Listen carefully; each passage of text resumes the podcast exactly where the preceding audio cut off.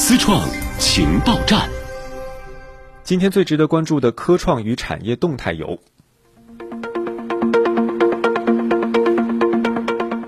：3月21号，国务院联防联控机制举行新闻发布会，国家卫健委新闻发言人米峰在会上表示，截至3月20号24点，全国累计报告新冠疫苗接种7495.6万剂次。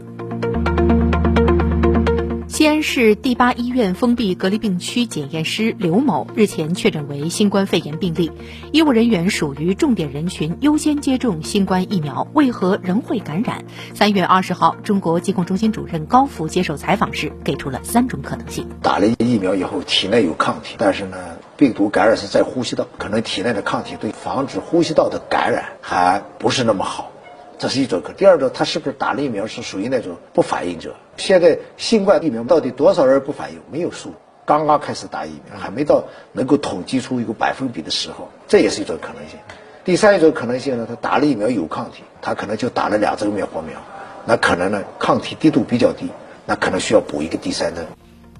高福指出，不能因个案否定全盘，要抓紧对个案进行研究。疫苗保护的是群体，个案出现的科学问题要用科学的态度去解决。嫦娥4号着陆器和玉兔2号月球车分别于3月21号2点和3月20号的17点09分结束第28月昼工作，进入月夜休眠。截至目前，嫦娥4号着陆器和玉兔2号月球车已在月面生存了808个地球日。本月昼，月球车行驶约30米，累计行驶里程682.77米。科研人员通过系统分析嫦娥4号获取的探测数据，取得一系列有关着陆区、矿物成分、地形地质演化历史、月壤太空风化程度和浅层地下结构等方面的科学成果。据中国航天科技集团消息，近日中国航天科技集团有限公司医院211厂成功研制出重型氢氧发动机喷管，代表着医院211厂大尺寸不锈钢部件的扩散氙焊技术能力达到了世界先进水平。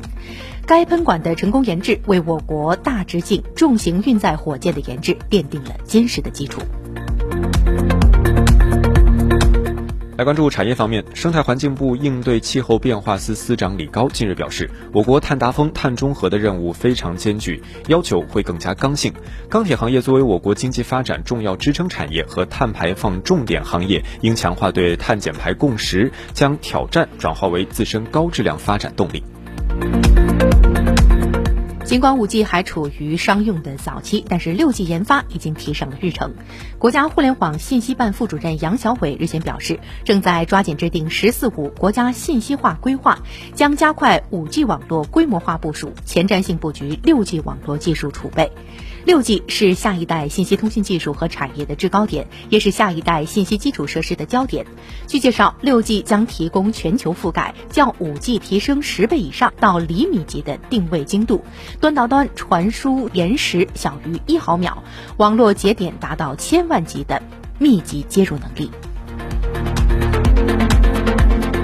当地时间3月18号，华龙1号海外首堆巴基斯坦卡拉奇2号机组首次并网成功，这是中国自主3代核电华龙1号海外建设取得的重大成果。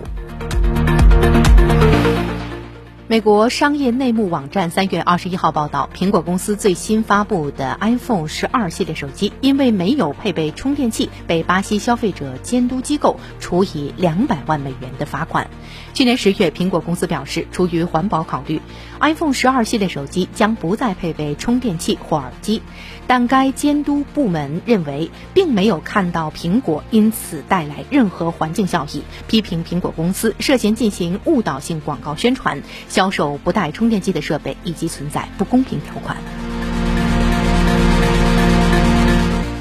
来关注2项最新的科研成果。造血是一个复杂的生物学过程，是维持机体生命活动的重要部分。造血干细胞是如何工作的？日前，东北林业大学生命科学学院遗传学科教授金丽华的研究成果首次揭示了细胞自噬调节薄层细胞分化的理论，为细胞自噬与细胞免疫研究提供了理论基础，对揭示血液系统疾病的发病机理具有重要意义。新西兰国家水质和大气研究所日前发布的一份研究显示，在新西兰周边海域采样的鱼类当中，不仅鱼类内脏中有微塑料，甚至肌肉组织中也发现了微塑料成分。研究发现，鱼类吞食微塑料后，肠道会出现明显的炎症，影响鱼类消化系统等功能。同时，微塑料还会通过肠壁进入鱼类肌肉组织，而人类在食用这些鱼肉后，也会不知不觉地摄入微塑料。